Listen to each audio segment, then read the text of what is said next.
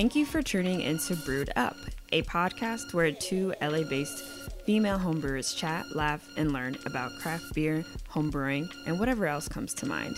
Tyler is based in the San Fernando Valley and has been homebrewing for 2.5 years. Lori is based in South LA and has been making cider for 7 years. This show is available to listen and follow on Spotify. Now here's the show.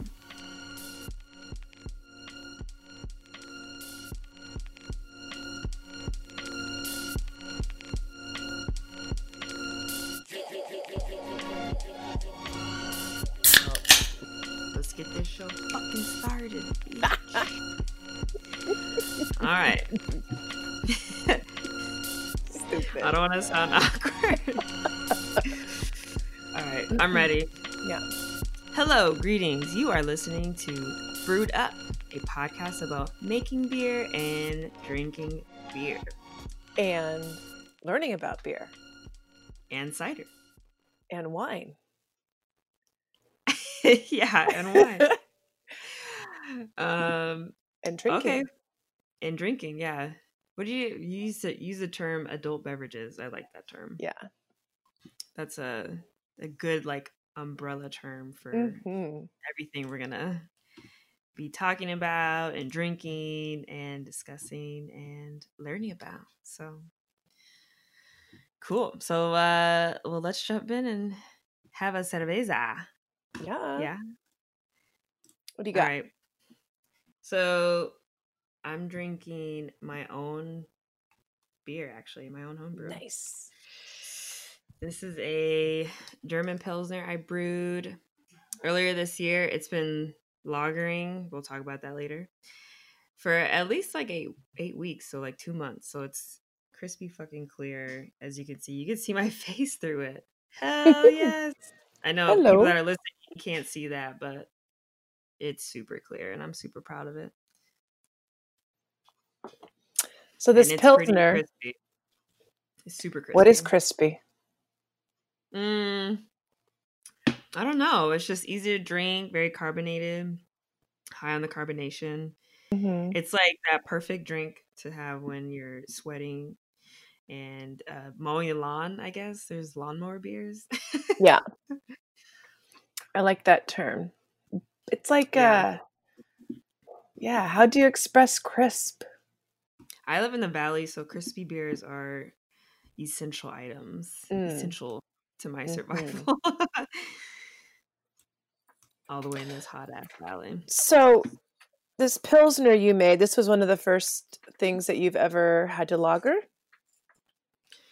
This is the first lager beer I've ever made, which is crazy. I haven't done it because it's a little more complicated on the fermentation and like cold storing side of it.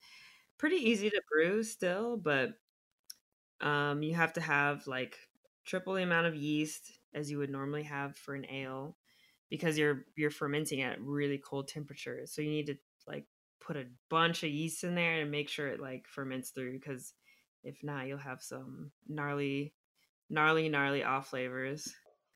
Is the added amount of yeast another reason why it takes longer to ferment? No, it's mostly because to my understanding, it's mostly because it's a cold fermentation. Cold. You're fermenting it at like 50. So just like any kind of yeast, warmer, it'll go faster. But when it's cold, it's like basically crawling. But with a Pilsner, it's all about that clean fermentation. So it's essential, I think, to ferment it cold and long and hard. Gross. for that crisp flavor. It's super fucking important. So this is the first one I did, and I'm very proud of it. I think it came out great. Yeah, I was thinking I only recently discovered the beauties of temperature control, because up until recently, I was using like champagne yeasts, and you can go kind of hot with that. So plus because I make cider, my brew days aren't as labor intensive. So, I didn't get a lot of batches that were affected by issues, but I did once and I know why. And then I started paying attention and I was like, oh, this actually works. So champagne, I always wondered that champagne doesn't really have like a temperature that's like good for it. You just kind of just throw it in there. I mean, I wish I had a packet on me right now because it tells you sort of the temperatures, but you know, it's like Saison has to go a little hotter too, but a champagne yeast, it could be, you know, everyone was going crazy over Quebec, but I was always like, why wouldn't you just use like a champagne yeast? Obviously, then that's, I don't know. I mean, that's the draw of it, in my opinion, is that it's can kind of handle warmer temperatures. But for you, how did you create like your temperature control situation? So my fermentation control situation now, I basically just have a mini fridge that I got off this dude for like $20 because there's no shelves in there. He's like, I can't get rid of it. There's no shelves. I was like, I don't need shelves. He's like, oh yeah. He's like, what do you? I was actually originally gonna use it as a kegerator, but that didn't really work out. So now it's my firm chamber and it's awesome. So I basically just have the mini fridge, and then I have a temperature controller device. Like, you know, those little things from Inkbird. You see them, like most people have it. It's, and you can control the temperature in that. You can set the temperature that you want. And if it goes up, it'll, you know, activate the refrigerator so that it gets colder. And if it like gets too cold. Do you just plug it in the back of that fridge? You plug the fridge into the temperature control, then the temperature control into the wall. And the temperature control has basically two inlets for heat and cold. So a lot of people will like plug the fridge into the cold side and then plug in like either like a heat lamp or like a heat wrap into the hot side, and that basically balances the temperature. It's super legit. Like if you really want like really clean fermentation, and especially for like pilsners or lagers, it's almost like necessary to, on a homebrew level, mini fridge works perfectly. Yeah. How much does that Inkbird cost? About like $25, I want to say. Oh, really? Yeah. It's not super crazy. I have two. I have one for my fermentation, and then I have one for my kegerator, because my kegerator or my Kieser is a freezer, so my beer can't be freezing in there. Oh, so you use that to keep it from freezing? I keep it at like, you know, serving temp. Excuse me, I keep burping because I'm drinking a Pilsner. Yeah, so wait, what are you drinking? What kind of Pilsner? I'm drinking, behold, the most delicious, crispiest beer in the land. Brewery West, Pop Fuji. I profess my love for this beer. I think I have in your presence before. It's a good But they beer. Call this an unfiltered Pilsner, so they don't. It's not super clear. Okay, but so, you know. Interesting. Mm-hmm. You know, I learned a very crazy, or at least, like, so Integrin is a brewery out here in Moore Park. It's kind of like past the valley, and they specialize in like German lagers, ales, and the head brewer there, who's a female, she's really dope. Brittany. Shout out to Brittany. I just had they just released a like Pilsner that they did with this like strictly lager brewery that's in Colorado, and it was so fucking clear. And I sent her a picture. I'm like, how the fuck do you guys get this shit so clear? And she was like, she sent me a video of like their filtration process. And it was crazy. Multiple rounds. Like it's like this like it's like this cylinder, and they make a cream of wheat mixture of like some kind of chemical, and the beer goes through that like slowly. There's like multiple levels, and it comes out just like gelatin, water. No, it's something else. I forgot what she said. There was two things. And yeah. Not to make it about me, but I want to tell you one more thing about this beer. Pop Fuji. Yeah, it's can conditioned. Oh. Interesting. I never really think of can or bottle conditioning a Pilsner, but why wouldn't you? Like, that makes sense, total sense. I don't know. I get scared with like can or bottle condition things. I know you have to consider like where is the location of the brewery and their practices and this and that. And I think that's one thing that sets like homebrew apart from commercial brew is, you know, with home brewing, you have the luxury of not having to worry about that. So yeah. And your packaging for distribution, you have to take into consideration like your beer is going to get warm and like it's going to get shook up. It's going to get all fucked up. I mean, I've definitely had some commercial beers just explode all over my situation. Have you ever had a homebrew explode on you, dude? Only the ones from this one homebrewer. I mean, don't you dare. I'm just kidding. But I've also had issues with bottle conditioning. It's tough. So I like kegging. I like just shooting her up with some good old CO2. Or sitting there. What grain bill did you use on that? Because, by the way, I have had Tyler's Crispy Girl Pilsner, and it is super delicious. How did you Tyler, spell the T. What was your grain bill? The grain bill was pretty simple. It was mostly Pilsner malt and a dash of acid malt, which helps bring the pH down for your mash pH so that it can do the conversion and blah blah blah. So yeah, pretty simple. It was just Pilsner malt and acid malt.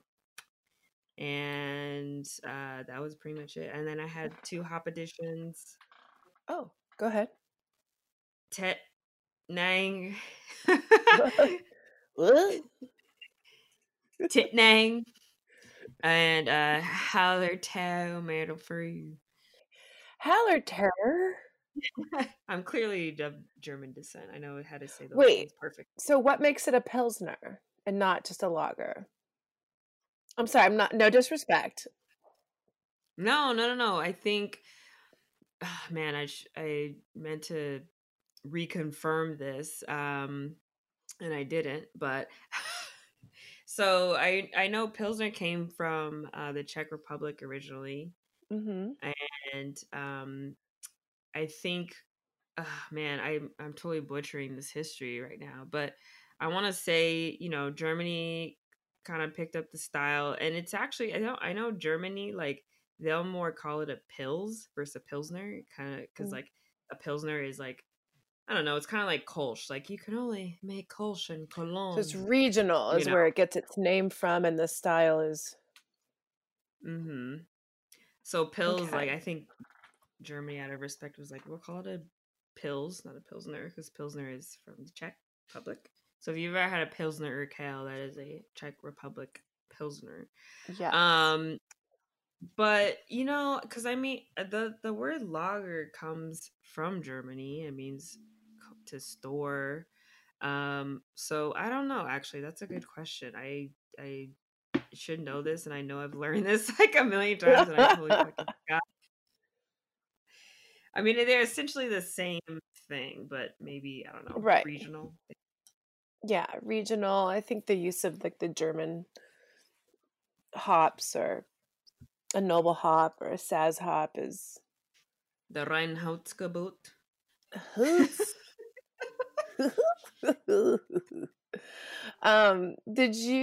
So you went to Alex's grain class. We have, for our listeners, we have a friend who, it was in our club, and he hosted, a very dear friend, he hosted a grain class where he basically made teas from the grains, and so that the brewers could come in and taste the grains that way, which I thought was a really cool way to like do like a sensory training. Did you taste any of those malts in that class?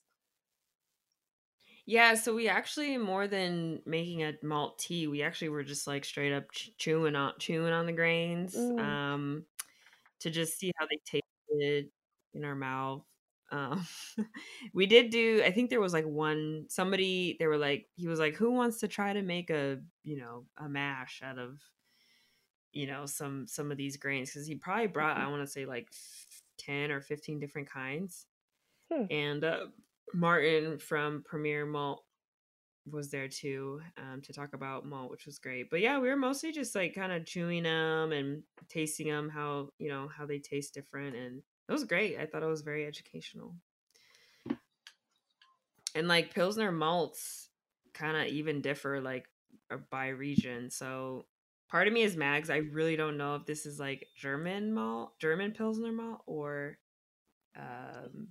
whatchamacallit? Oh my God, Belgian Pilsner malt? It's definitely within that style. So, but I know the lighter the malt, the lighter the beer. Yeah. Oh, it's so nice. I know, right? I'm super proud of this clarity. I want to like, I definitely want to try to bottle some up and get it to some of y'all, because we're in a, you know, homebrew club, SoCal Cerveceros, and I wanted to share it, you know. We haven't been able to share. Yeah, we need like a sharing system. Someone was telling me that their homebrew club set up a sharing system at a brewery, like a drop-off box, and people were swapping out bottles. And I was like, that would be so cool, but where would that be? Pardon me. It's hard to do a podcast about beer without burping. I mean, yeah. There's going to be a lot of burping in this podcast. Just be forewarned. We will burp a lot. It's called Brewed Up, a.k.a. Burped Up. It's called Burp Belched Up. So how's the Pop Fuji? Like, what's your like feedback on like the flavor, the hops? Like, what's popping up? Well, I love this beer because it's a local beer, but it's not like super high alpha. It's got a little bit of a spicy note to it from the German noble hops, but I think it's really hard to find a nice clean Pilsner around here that hasn't been like, I want to say a naughty word, but that just hasn't been like hurt by some West Coast hops, you know, because people want to kind of make it more like an IPA, I think. But this one tastes really clean. It almost tastes like jasmine or honey or something kind of light and floral like that, but with a little bit of a spicy note to it. I like it a lot. Okay. And I had to search it. I had to search it out today, and I found it. Well, I did get this commercial pills. It's actually from Berkeley, California, and I've heard really good things about this. It's called Trumer Pills, and it's, like I said, it's from Berkeley, from Trumer Brewery, and I've heard fantastic things about it. So it's actually awesome. I'm interested to taste this against mine. So we're going to crack that open. It says perfectly crafted Pilsner. When I read, Trumer Pils, handcrafted in our brewery, 400-year-old family recipe. Jesus. A classic Pilsner. Trumer is only brewed with German Pilsner malt and noble hops. And it won a bunch of awards, you know, delicate malt body with a balanced hot profile and spicy nose. Tight bubbles. Okay, jeez. I used to drink that a lot. I worked at a grocery store in Berkeley called Berkeley Bowl. Oh, so you've had this? Oh, yeah. Nice. Okay. She loves it. It's definitely a little bit more spicier, and that was my main note on the one that I made. It needed a little bit more like hop character. I'm not saying like bitter, but a little bit more of a push. Yeah, it's pretty good. This is pretty. There's like a bitterness to it, but it's not crazy. It's pretty good. I like this. I've heard that the Pilsners taste totally different when you're actually in the Czech Republic. I know the one main difference everyone always talks about is like the water profile. Like the water in the Czech Republic is either soft or hard. I think it's soft. That's what she said. It's either soft or hard. It's one of the two. In any event, we should we should just go there for like a field trip. In a year or two. Just head out to the Shake. Mm-hmm. I mean, I'm down. Yeah, I hear it's rad. I was thinking of going to Oktoberfest in Germany this year, but... Yeah. Nice. Not going to happen. It's so burpy. Yeah. That's a good sign of a crispy beer is that carbonation, baby. Dude, I love that. That is definitely an element of a crispy beer. Carbonation, a light color. What's the ABV on yours? Did I already ask? I think it's 4%. It's pretty low. Perfect. So you can drink it all day in the hot sun. It's mostly water. Not mostly water, but you know what I mean. All beer, mostly water. Mm-hmm. It's hydrating. Yeah, this is definitely a sessionable, pretty to drink. I think this Trumer one is, let's see, do you know the ABV on this? Probably not more than 6. Oh, they even have it's 4.9. Ooh. I like my beers in between 4 and 5. I think that's my hot spot. I'm in the exact same situation as you, because then I could drink 2. If it's more than that, I feel silly after 1. 6%. I'm basically blacked out. So yeah, like I can. If someone has like an imperial anything, I'll never order it.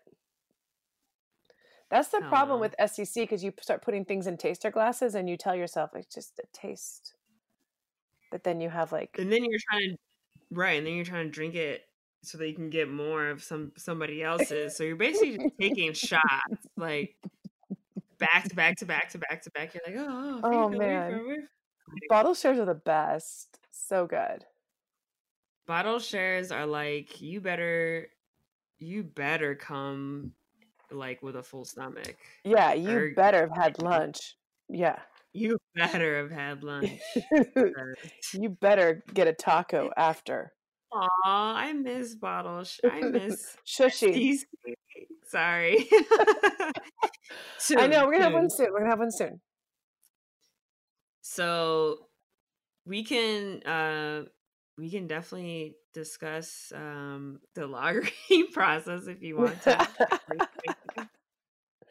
I was impressed... the way I make stuff is so easy and stupid, and I'm always surprised after that I can drink something. So like the more, and I've been doing it the same way for years. And now that I am kind of experimenting with beer or other methods, it's like, you kind of like can dip your toe in or get like another piece of equipment. And then you want like another piece of equipment, and then you want like something else. And it's just like, I have everything in like this one part of my garage. Like it's filling up. It's a lot of stuff. Yeah, it's like when it comes to like brewing beer, I'm not sure how it is with cider, but when it comes to brewing beer, it's like it really is like this never ending, like you need this. And honestly, like you can make beer with the most simplest of setups, yeah. But like if you really like It all comes down to like, I really want to like either make it better in ways or make it more consistent, or be able to like measure things. Like I just got myself a pH meter, like finally. I mean, I've been borrowing somebody's, but like I finally got my own pH meter. I'm like, I don't know why this took so long, but that's like one of those things that you don't absolutely have to have. But, it's good to have if you want to measure your mash pH or make sour beer, you know? So it's just one of those things. Yeah, I definitely think like having temp control in a little fridge has multiple uses. I like that. I don't really want to spend a bunch of money on something if I can't do many things with it. I think I might get a little scale. Scales are good. I'm probably gonna get another one. Mine is like, I just realized I think mine's like not fucked up. I'm like probably putting wrong measurements and things, but getting a good scale, yeah, that's definitely. But yeah, like the fermentation fridge, Lori, I highly recommend it, because when there's nothing in there, you can, you know, bring it back down to like normal fridge temp, keep beers in there. You know, I keep yeast in there when I don't have a beer fermenting in there. Yeah. So right now I've, fixed up like it's like a refrigerated picnic bag type of thing. Kind of like your wrap thing that you have. What is it called? It's like an insulated bag that you keep in your... Oh, yeah. Mm-hmm. Yeah. I have like, it's kind of like a grocery bag, I guess. It's like extra large, but the beer bucket fit in it.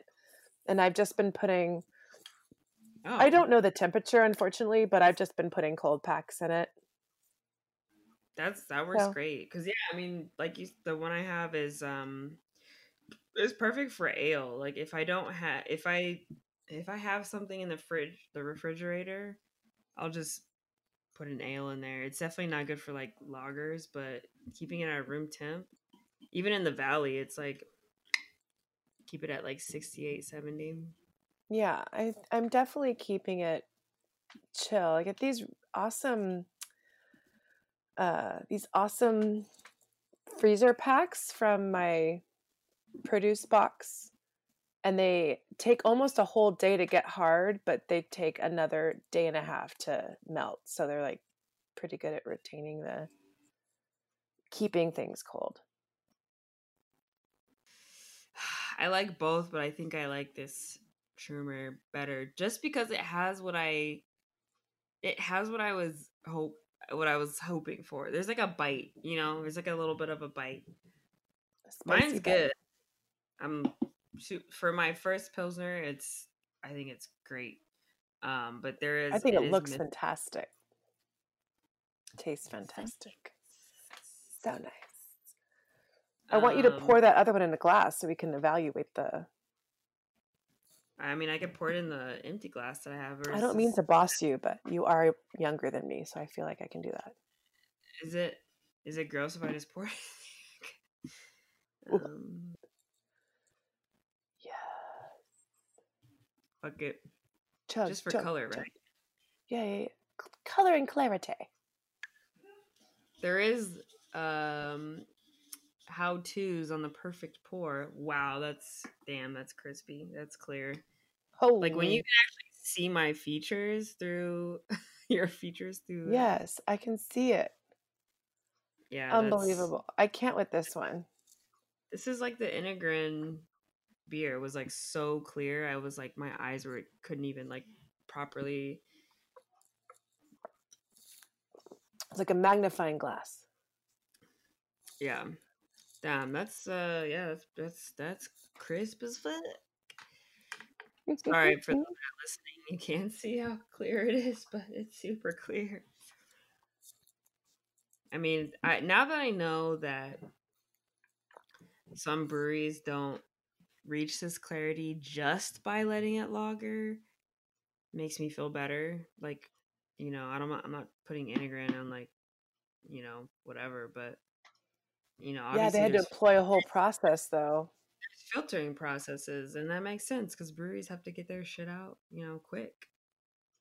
Yeah, you know, can't just let it sit in a damn tank for. Don't be so hard on yourself, dude. Well, I want to figure out how to do that on a homebrew scale. Oh shit! You know what I mean? What could you do? Another racket again? Another what? What could you do to like, yours is so clear. I mean, what else would you do? I don't know. There's, I guess there's things I could do to keep more crap out of it. I don't know. I have no idea. Like, there's a lot of filtering methods and processes that I haven't even looked into. All I do is throw a Whirlfloc in there, and I try to like not warlock. I throw a Whirlfloc in there, and I try to get as less crap as possible into the finished fermented beer. And that's all I can really do for now, you know. Could you rack it and put it into another fermenter? Like secondary? Yeah. Well, that's kind of what I did when I put it in the keg. I mean, I don't know. People say, like, you can definitely lager and carbonate at the same time. It's not, there's no real difference because, you know, serving temp. You'll pull out whatever's sunk or. Well, it's just because it's at the same temperature. So serving temperature or like cold conditioning temperature is basically the same as serving temperature. So I don't have room for like a fermenter in my Keezer. So why not just put it in a freaking keg and see what happens. Lager it and then also carbonate it at the same time. You know, makes sense to me. I feel like we've kind of covered a lot here, and we're going to fill in the holes as we go. We'll definitely be drinking more Pilsners and lagers and talking more about this kind of stuff. So what would be like, Telly, like what's like your perfect food pairing with a Pilsner? Something simple like pizza, tacos. I just had some seafood. I feel like it would have been great with seafood. It's like, you know, it's a beery beer. It doesn't taste heavy. It's very easy to drink. It's good to drink like with stuff that's, you know, I don't know, easy to eat. like you know, simple stuff. Like imagine before I got into Pilsner, I would, if somebody was like, "What your favorite lager?" I would probably say like Sapporo or something like that, right? Yeah. So then I would just think like some spicy sushi or something, maybe. Yeah, no, totally. That's There's international pale lagers, which means, you know, that's like whenever you go to another country, there's usually like one Pilsner or lager that's like sold everywhere. Like I definitely experienced that when I traveled to like South America and Thailand. It's like there's that one beer. It's like Bud Light, but like there literally is just like one beer. It's not like, you know, so it's basically that beer you could just drink whenever. You can eat it with most things and tastes excellent, super cold, crisp, you know. Crispy. All right. Well, that's it for this first episode of Brewed Up. So I just shared my favorite local Pilsner, which is a Pop Fuji. And then what was yours? You mentioned it earlier. What's my favorite local? Local lager Pilsner. Ooh, I didn't share that information. Oh, I'm so sorry. Oh. Well, I mean, I'll say Integrin. Integrin makes like the best Pilsners, at least in this area. So, shout out to Integrin. Shout. All right. Well, thank you everyone for listening to Brewed Up. Catch us again, and we will continue this conversation. Follow us on social media. Oh, yeah. At Brewed Up Podcast, and you could follow us individually at Lollytrom and at Tyler's Brew on Instagram. Yes. All right. See y'all next time. Bye.